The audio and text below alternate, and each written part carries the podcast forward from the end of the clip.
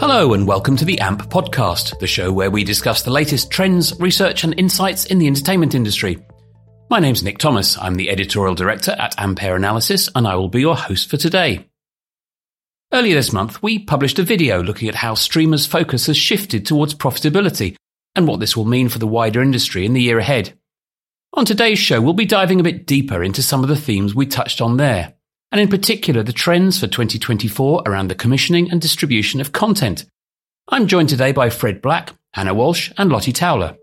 Welcome to the show. You're listening to the AMP podcast from Ampere Analysis. To learn more about Ampere's research across the media, games, and sports industry, head to ampereanalysis.com.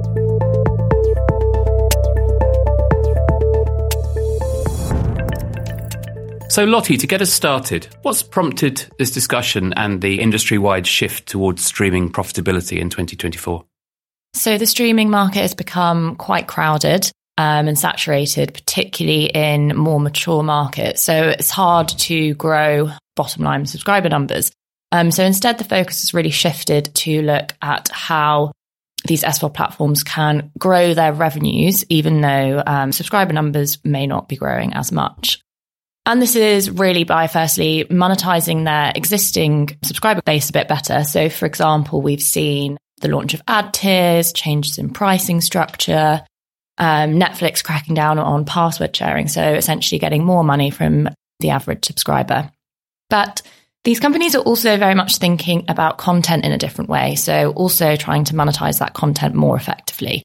So, instead of keeping all content um, in house, non exclusively. We're starting to see players experiment more with non exclusive licensing. So, whether that's to other SVOD platforms, but also AVOD and FAST platforms.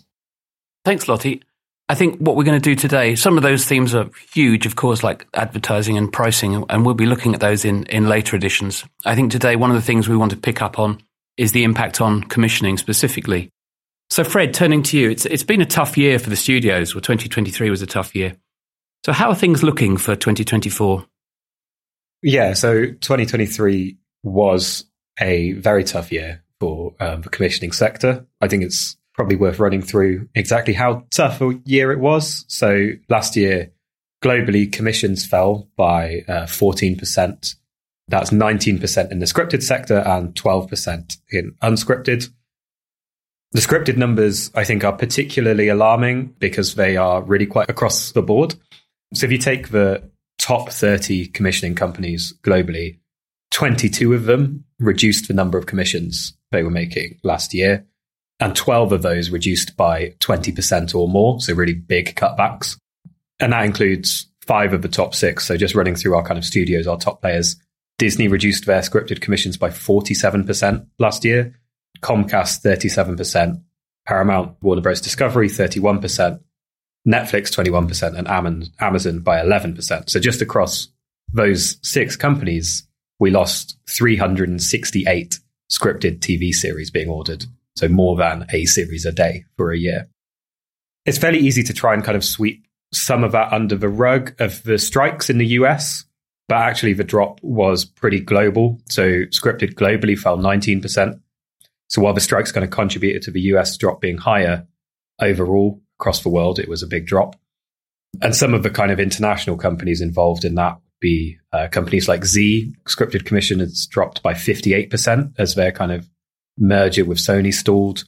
RTL fell by 26%, particularly their streaming platforms cutting back there. So it's a global issue. Companies are really having to cut back drastically. And particularly, I think, with that kind of list of names, you can see there's a problem somewhere with companies getting caught trying to transition from linear first to video on demand first players. As the kind of video on demand sector contracted a little bit, they kind of got stuck in the middle ground and are now having to drastically cut back on their plans. Where we can see a little more sunlight through the clouds is with public broadcasters, groups like BBC, France TV, ZDF ARD, NHK in Japan, RAI, they maintained their scripted commissions over the year. Actually, it was a 2% growth across those six. At a point in the industry where kind of flat is basically up, I think it's quite likely that over the next year, two years, both as an industry and also the audience, are going to kind of remember the real value of a public broadcasting tradition, particularly in Europe, which, as we know, has kind of been under threat over the last few years when people thought the big streamers were going to be the future face of content. And Hannah, obviously, Fred's mentioned there the, the, the sort of uh, reduction in output from the, the big studios. Is that an opportunity for local broadcasters, national broadcasters, uh, in terms of their commissioning and spend? I definitely think it is a opportunity. Few of the European broadcasters had already decided to cut back on US acquisitions. So ProSieben in Germany came out very publicly and said they wouldn't be pursuing US content as a key acquisition for them going forward. Instead, focusing on local content. We've heard similar for RTL and, of course, the UK broadcasters like ITV it definitely gives them more room to produce new content and also less competition for new original programming that's released in the same market by the likes of Netflix and the other streaming services. In addition to that, we're also seeing some interesting new dynamics between broadcasters and streaming services. So you have the likes of Disney Plus carrying the uh, Doctor Who, uh, the new Doctor Who series, something we haven't really seen before. So I think the broadcasters are benefiting a lot from that cutback in US productions. That's a great point. And I think in the UK, we've seen that particularly in January with two massive shows from the linear broadcast, the traditional broadcasters that have dominated industry conversations. So the BBC's second series of The Traitors uh, has been another massive hit. Um, and on ITV, their drama, Mr. Bates versus the Post Office, has, has been an extraordinary success. Um, so I think we're seeing the broadcasters, uh, the public broadcasters, really seize the opportunity and, and do what they do best. Fred, going back to your point, when will customers start to see the impact of the commissioning slowdown on their screens in 2024? So I think they're probably already starting to see the effects. We're already seeing a lot less content. I think so far audiences have coped with that just due to being able to go back through stuff that was kind of released in that glut when nobody had enough time to watch absolutely everything, but um, eventually it will catch up and consumers will start to think, hold on, why do I subscribe to five or six streaming services when they're not even producing any new content that I want to watch anymore? In terms of the strike effects, those are ongoing. So US broadcast is back up and running with season sort of starting in January and February this year. Um, that means like some of the shows that have translated well to streaming, like Abbott Elementary, will be back on people's screens. But the kind of more prestige shows are going to be five, six, seven months down the line before they can return. And that's going to leave a lot of streaming services, I think, sweating a little bit on not having enough uh, content to release, particularly through March, April, when we normally see kind of Emmy baiting content. I know because the delayed Emmys just rolled around, but it seems very soon to start talking about the next lot. But actually, the eligibility is going to close quite soon. I think um, the effects are coming, but they'll peak sort of in the uh, Q2, Q3 this year. So, Fred, it's not all been about the US strikes, but obviously now they're over. What what has been the the upturn in in commissioning that you've seen? So so far, at least, and obviously we've only really had the festive period to compare whether things are coming back to normal. But so far, December, the second half of November, didn't really show a massive upswing in US commissions. Things kind of remained maybe as they were towards the end of 2022, maybe slightly lower. So I think the kind of trend of the major companies almost using the strikes to cloak their cutbacks is uh, more of a takeaway than, you know, this is a blip like COVID was and we're going to jump straight back to business as usual afterwards. Another trend that you've identified in the data is around kind of subs- well, we've identified in, in across our products is around subscriber growth stagnation for streaming services in in the US and the UK, the mature markets, uh, and that's impacted commissioning as well, hasn't it? In terms of where commissioners are are investing money. Yeah, for sure. So the streaming services are increasingly focusing their original output on markets where subscriber numbers can sk- can still grow. Number of commissions has come down in the US. It's also come down for the streamers internationally, but there are select markets that they've kind of maintained, targeted. Amazon have been quite active in Southeast Asia, countries like Thailand. Poland has been a big target for Netflix. It's actually their only major source of originals, but they grew the number of originals they commissioned in last year. Um, Korea has been a target for Netflix and Disney for a while now.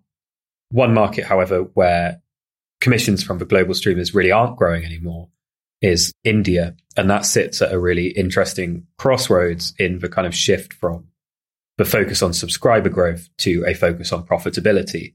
India has an enormous population, an enormous pool of potential subscribers. Internet access has improved massively over the last 10 years as well. However, it's very difficult to see a route to profitability for streaming there just because of the prices that the streamers were priced at, but can be priced at to get enough subscribers is very low. And so it's quite clear to see where, when streamers shifted from focusing on subscriber growth to profitability, they had to shift from focusing on Indian originals to stop commissioning in that market. And Hannah, you're looking likewise at content spend in these markets uh, and, and, the trends and the, and the, changes there. So, do you see the trends that Fred's identifying, and, and what else are you uh, uncovering in our data? Yes. So, starting with India, we're definitely seeing a similar trend. So, spend last year did increase to begin with year on year. But as we got towards the end of the year, we actually began to see that tail off in terms of the spend by streamers. Part of that is due to the shifting of the IPL cricket rights, um, going from Disney Plus Hotstar to Viacom 18. So that meant a lot of subscribers shifted from a global platform to a more local platform. And then ultimately that impacts where they want to invest in that local entertainment content. So we're definitely going to see less uh, investment towards Indian local content next year. But Poland's an interesting one. We actually saw that Poland is the sixth largest investor of content um, in Europe across the linear broadcasters. But when you factor in then the streaming service investment, it drops down to the 10th largest market. So there's definitely room for Polish investment to grow. And part of that will be due to the kind of cheaper production costs available in Poland compared to a market like the US. And then in other markets around Central and Eastern Europe, the attractive production incentives that are available for the production of local content across the entire region. I guess the other um, factor at play is not only are streamers trying to create local content for sort of target markets, but they're trying to create content that is globally appealing to a wider range of their subscribers. And obviously, content of different genres or types or content from certain markets tends to perform quite differently um, abroad compared to, to locally. In general, what we really are seeing is that appetite for international content is growing. So within our consumer survey data, we can see that over the last few years, the proportion of consumers that are that enjoy watching content that's dubbed or subtitled, that's been going up, um, largely driven by sort of younger consumers. And we can also see this reflected in title engagement. So if we look at the top globally popular titles, sort of year on year, we can see that they're becoming less skewed towards US productions um, quite a lot of Western European titles in there, and also a lot of APAC titles, largely driven by Japanese and South Korean productions. And actually, Japanese and South Korean productions uh, work really, really well because they truly can become global hits. You know, they're enjoyed by consumers from sort of all regions, um, as well as sort of very much within the region. Whereas I think the same isn't always true in reverse. So you can have a really big title in kind of Europe, and maybe that will resonate with the US and Latin American subscribers as well, but it tends not to translate too well to APAC markets. So this kind of stands out as an area where I think global streamers could start investing more in because at the moment, if you look at the kind of the demand and the popularity and compare it to how much those global players are spending in the region, um, yeah, it's it's much it's much lower than their sort of focus and expenditure in Western Europe, for example. We've been talking about the different markets where streamers are investing their content, but what about the type of content they're investing in? Is it still primarily scripted, where they're looking for those big hits? In terms of their overall content spend, we're still seeing the global streamers focus more of that on scripted content in terms of a share. Now, that is typically due to those titles being more expensive to produce than an unscripted title. So we're seeing a larger share, around 75% of content spend going towards scripted content, but we're typically seeing fewer scripted titles coming out the end of that. There's a growing growing investment towards unscripted content, Particularly, we're seeing that in um, key Western European markets, but also LATAM, who are seeing a more delayed uptick in interest of uh, reality content. So, Fred, in terms of genres, what, what are the prospects for something like reality in 2024? Unscripted saw a downturn last year as well. It wasn't as bad as um, scripted. So the cutbacks were primarily in documentary and reality content. For studios, we're actually pretty consistent here. So Warner Bros, Paramount, Disney all cut by 15 or 16% in their unscripted. Comcast slightly higher at 28%, Netflix at 20%. But the biggest cuts in particular were to the reality content across the board, kind of more expensive blue chip documentary as well. Big nature and animals titles didn't get commissioned last year. The one kind of theme that stayed strong was uh, true crime documentary content, which continues to be exceedingly popular. You still seem to be able to get a massive hit out of um, one of those shows, although quite how many remaining shocking crimes there can be to be covered is maybe the question mark on true crime docs. What's most interesting, though, across that content, I think, is that there's a really big difference between titles being commissioned for the first time, so first seasons, uh, versus renewals. So, first run unscripted content was down 14% last year. Renewals only fell 3%. And what that really speaks to is a kind of lack of risk taking in the market. So, if you have a unscripted reality or documentary franchise that is successful or even semi successful with your audience, commissioners are deciding to keep going with that, even you know expanding it from one season a year to two seasons a year, rather than uh, taking the risk on something new. And I think the kind of risk that you are taking when you do that is that audiences are going to get fatigued of your successful content more quickly. So there are only you know so many spin offs to The Bachelor that you can do in the US. There are only so many times you can run Love Island in a year without audiences starting to switch off. Before we move on from unscripted, uh, I think it's worth mentioning Warner Bros. Discovery. So they commissioned twice as much unscripted content as anybody else last year. That was still a cutback of um, 16%, but they produced near, or they commissioned nearly a thousand unscripted TV seasons last year, which is I think we can probably all agree an unwieldy amount of content to be making. So, we've discussed how commissioning activity has changed in 2023 and 2024, and it's going to be a big theme for the year. I want to move on now to content licensing, which seems another really important trend for us to discuss. I think a few years ago, the studios were very much focused on content exclusivity and keeping content in house. But clearly that's changed and it's going to change even more this year, I think. So, Lottie, can you tell us what's prompted that change? Yeah, so ever since the studio platforms started launching, sort of back in 2019, 2020, we started seeing all of their content that was previously licensed to the likes of Netflix and Amazon being pulled back in house and sort of kept very exclusively. You know, typically we were looking at roughly 90% or more of SVOD catalogs being um, being exclusive. And that's really starting to change as these platforms realize that, you know, while it's still important for them to keep those tentpole titles, have like releases spread throughout the year to kind of retain subscribers, um, as well as attracting some new ones in sort of new markets.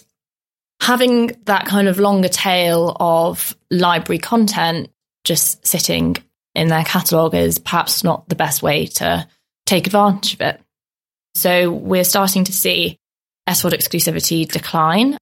A lot of content that was previously only available on SVOD platforms are now available on free platforms. So AVOD platforms, fast channels. It's kind of opened up some higher quality and more premium and slightly newer content um, that's available for free. And yeah, there's a kind of a, a couple of ways that we're seeing that we're seeing these sort of trends happen. So one is licensing out sort of quite high quality content non exclusively to um, another SVOD platform. So if we think of some of the HBO titles that were licensed to Netflix in the US, so the likes of Band of Brothers and other sort of really high quality titles, that's kind of one way. And obviously, that will have benefits of, you know, having that title exposed to a much larger audience, especially if we're talking about something like Netflix. licensing deals like that can also be really beneficial if you're launching another season of a show or launching like a spin-off series is it can sort of create a larger audience for it and then drive them to your platform. But we're also seeing free platforms kind of being used as a marketing tool as well. So making seasons or episodes available for free on fast channels or AVOD platforms which can again help sort of drive consumers to watch more of the content on the paid services. It's also something we're seeing uh, leveraged by broadcasters who are putting full length episodes of content on YouTube more and more frequently. Um, so it's not just in terms of monetizing that content by getting more licensing revenue and things like that. It's actually being used quite strategically to try and pull in more more viewers and subscribers to these platforms' sort of own services. And one of the big sort of hits on Netflix in 2023 was was Suits, which was you know a kind of middling US scripted drama, but it's been hugely successful on Netflix. Is there any lesson? Are there any lessons to be learned from the success of that, and do we expect to see more examples down the line? So I think I think that's a great example. It's one of the most high profile ones, as you said. So in the US, Suits was always available on Peacock, but when it was then also licensed non exclusively to Netflix, it again reached a whole new audience it dominated in Netflix's top tens for, I think it was something like 70 consecutive weeks, which is crazy and far, far longer than most Netflix originals that were coming onto the service. And one of the factors behind that was just the sheer number of hours of content available in Suits. It's a nine season um, show, um, hundreds of hours of content. So this again is something that's I think really, really key when we're thinking about um, transitioning more and more consumers onto the ad model and if we can get consumers binge watching these kind of box sets, um, that's obviously going to translate to more revenue than a mini series or um, a limited series, however sort of successful and popular that that is. So I think we'll start to see um, competition for some of these key box sets, like you said, more sort of middle ground competition for that really kind of increase. It's turned out to be a win-win for both Netflix and NBCU because since then NBCU have announced they're making a spin-off show, Suits LA. Now that there's that that growing audience for Suits, it makes sense to release something that they know will be a hit with that fandom. I think it's interesting to compare that to the deal that NBCU did when they were launching Peacock, where they, uh, at the cost of 500 million, withdrew The Office from Netflix to put on their new streaming service. It's just interesting how kind of quickly that dynamic has flipped around since um, Peacock launched in 2020. And Lottie, this isn't just about kind of the big players swapping their catalogs. There are some interesting opportunities for some of the smaller players as well. Yeah, definitely. It can also be, as Hannah said, a win win, even if you are a smaller player. So, a nice example would be AMC licensed a number of titles to Max. And it was, I think, really clever because you know, it wasn't just like a couple of titles landing unnoticed in Max's catalogue. It was essentially a branded pop up. Consumers knew it was for a limited time only. And yeah, a couple of like AMC's TV shows uh, landed on the platform. So I think this is really clever again for Max. You know, it can have the sort of the branded AMC on there, which gives like, you know, high quality content and so on. But for AMC, it's also really beneficial because, you know, licensing that content non exclusively to a larger platform with more subscribers, again, brings in a new audience. And if it's only available for a certain amount of time, it could lead to then consumers moving to AMC. And yeah, just also like brand perception, I think it really, really helps with. So I think that's an interesting one where it's where we can see how beneficial it's been for both a big player but also a small player. The examples we just talked about all seem to be distributors experimenting with content windows to see what will work. Uh, and as some of the examples, people have flipped 180 degrees within a couple of years about what the best practice is. And we're seeing new windows open up as well. So a, a lot of things are happening in, in that space. Yeah, I think if we look at how frequently pieces of content are moving around from one platform or to one channel to another, we can definitely see that movements, title movements is is increasing. And historically this has been more common for movies, especially older movies that are licensed for shorter periods and tend to sort of move around more and more. But I think what we'll see is TV content starting to follow that pattern a little bit more going forward. And yeah, windows kind of shortening as well. So, you know, if someone's got like a new show, typically before it was licensed out non exclusively, it would, you know, it would be sort of years after, but I think we're starting to see that starting to move. So, for example, things like Abbott Elementary, which is um, an ABC show, goes on Hulu the next day, and then a couple of months after the season's over, it goes on to Max when it's still sort of relatively new. So, I think we'll start seeing lots of things like that. And of course, yeah, I kind of already touched on it a little bit, but one of the other sort of new new things is definitely fast channels. We've seen loads and loads of fast channels continue to be launched over the past year, more and more from sort of premium players and um, big studios and so on. Um, so it's interesting because, you know, in the US, we're now getting to a stage where some of these fast platforms have 400, maybe more um, channels available. So it's kind of like, when's that ceiling going to be reached? But I think there are definitely still challenges when it comes to fast. So, particularly when it comes to scripted content, obviously, the kind of fast, laid back viewing experience works really well for a lot of unscripted content or even procedurals, you know, the Midsomer Murders and, and CSI and types of shows like that. I think it, it works really well with. But I do still think there's a way to go with consumer viewing for more premium scripted content. HBO have a fast channel and they air sort of various titles, one of them being Westworld. And if you actually look at the broadcast slots that Westworld is aired in, it's really erratic. So there doesn't seem to be much like appointment viewing. So I think it would be hard for consumers to kind of follow that show linearly. And of course, like we've already said, fast can be used as like a marketing tool. So maybe people see an episode and then are driven to the platform for further viewing. But interestingly, Westworld is not available on any on demand platform. It's actually only available on this fast channel. So yeah, I still think there's a way to go when it when it comes to certain types of content and the viewing experience for consumers. And just on on fast, I mean, we've had a, a load of interest in it from clients, and there's been a lot of heat around it in the last year or so. Uh, is that still going to carry on in the next year? And is that still US specific?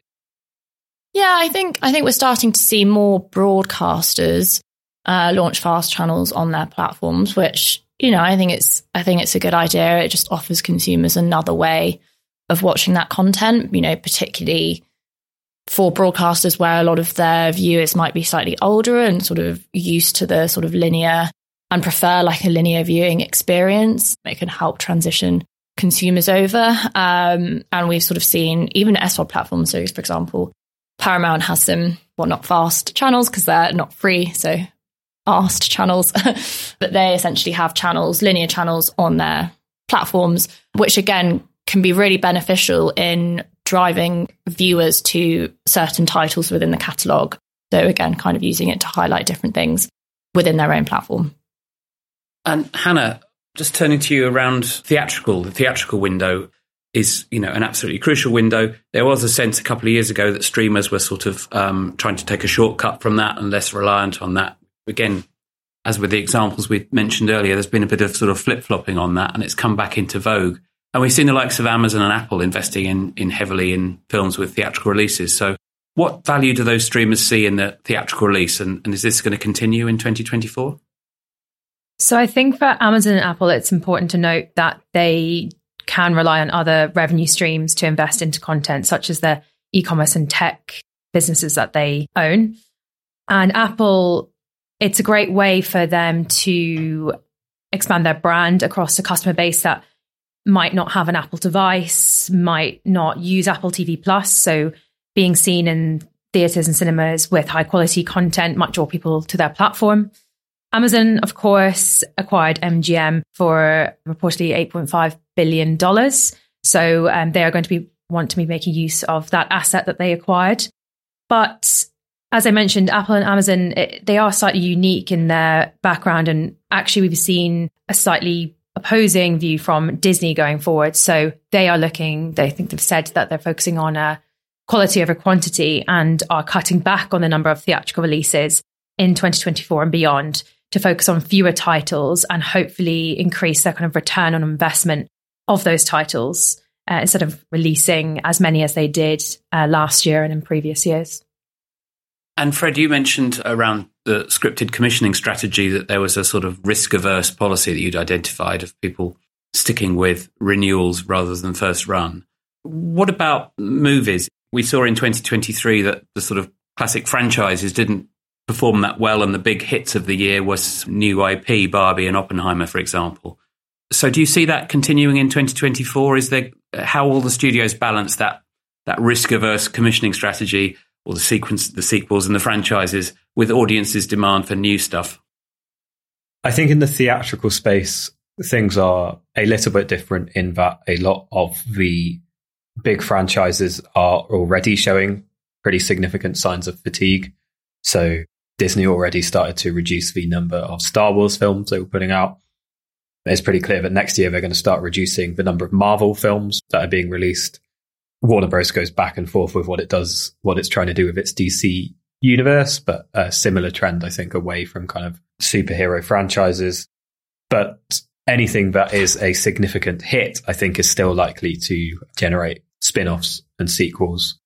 An example of that would be the list of properties that Mattel is now looking into adapting for the big screen after Barbie. So we have a dark version of Barney, the big purple dinosaur, um, produced by Daniel Kaluuya.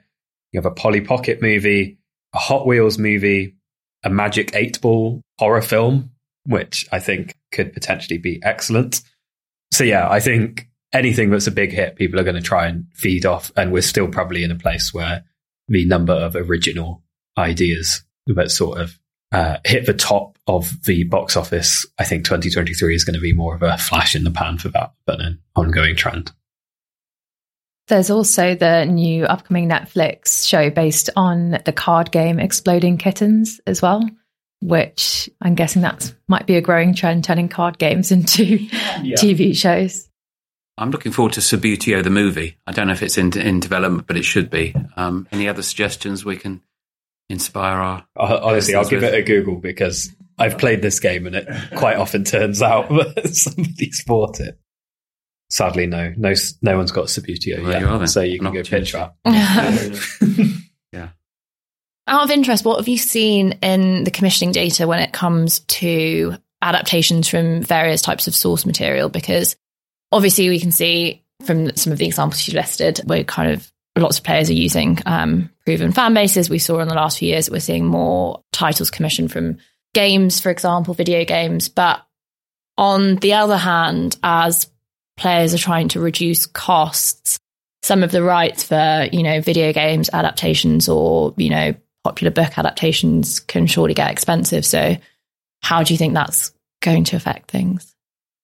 Frankly, I think in some of the more developed markets, we're seeing people start to run out of adaptable source material. So most big books now have a uh, development deal somewhere or another. And actually, an increasing trend we've seen over the last few years is actually people signing development deals for books that aren't even published yet. They're just, mm. you know, a log line and somebody signs up for rights to adapt it when it's finished.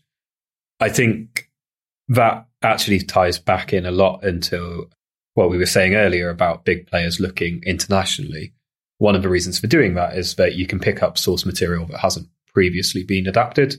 So um, webtoons, which are sort of scrollable cartoons that are very big in Korea, are actually one of the big source materials for loads of the big Korean hits on Netflix and on Disney over the last few years. And so I think you'll see more and more studios looking for you know foreign books, foreign video games, foreign comic books, and even uh, entirely kind of new and novel art forms where they can find IP that they can adapt that isn't quite so well known to an audience. Meanwhile, big sets of new IP that come from famous authors in the US or the UK will just demand larger and larger sums of money to get that development deal.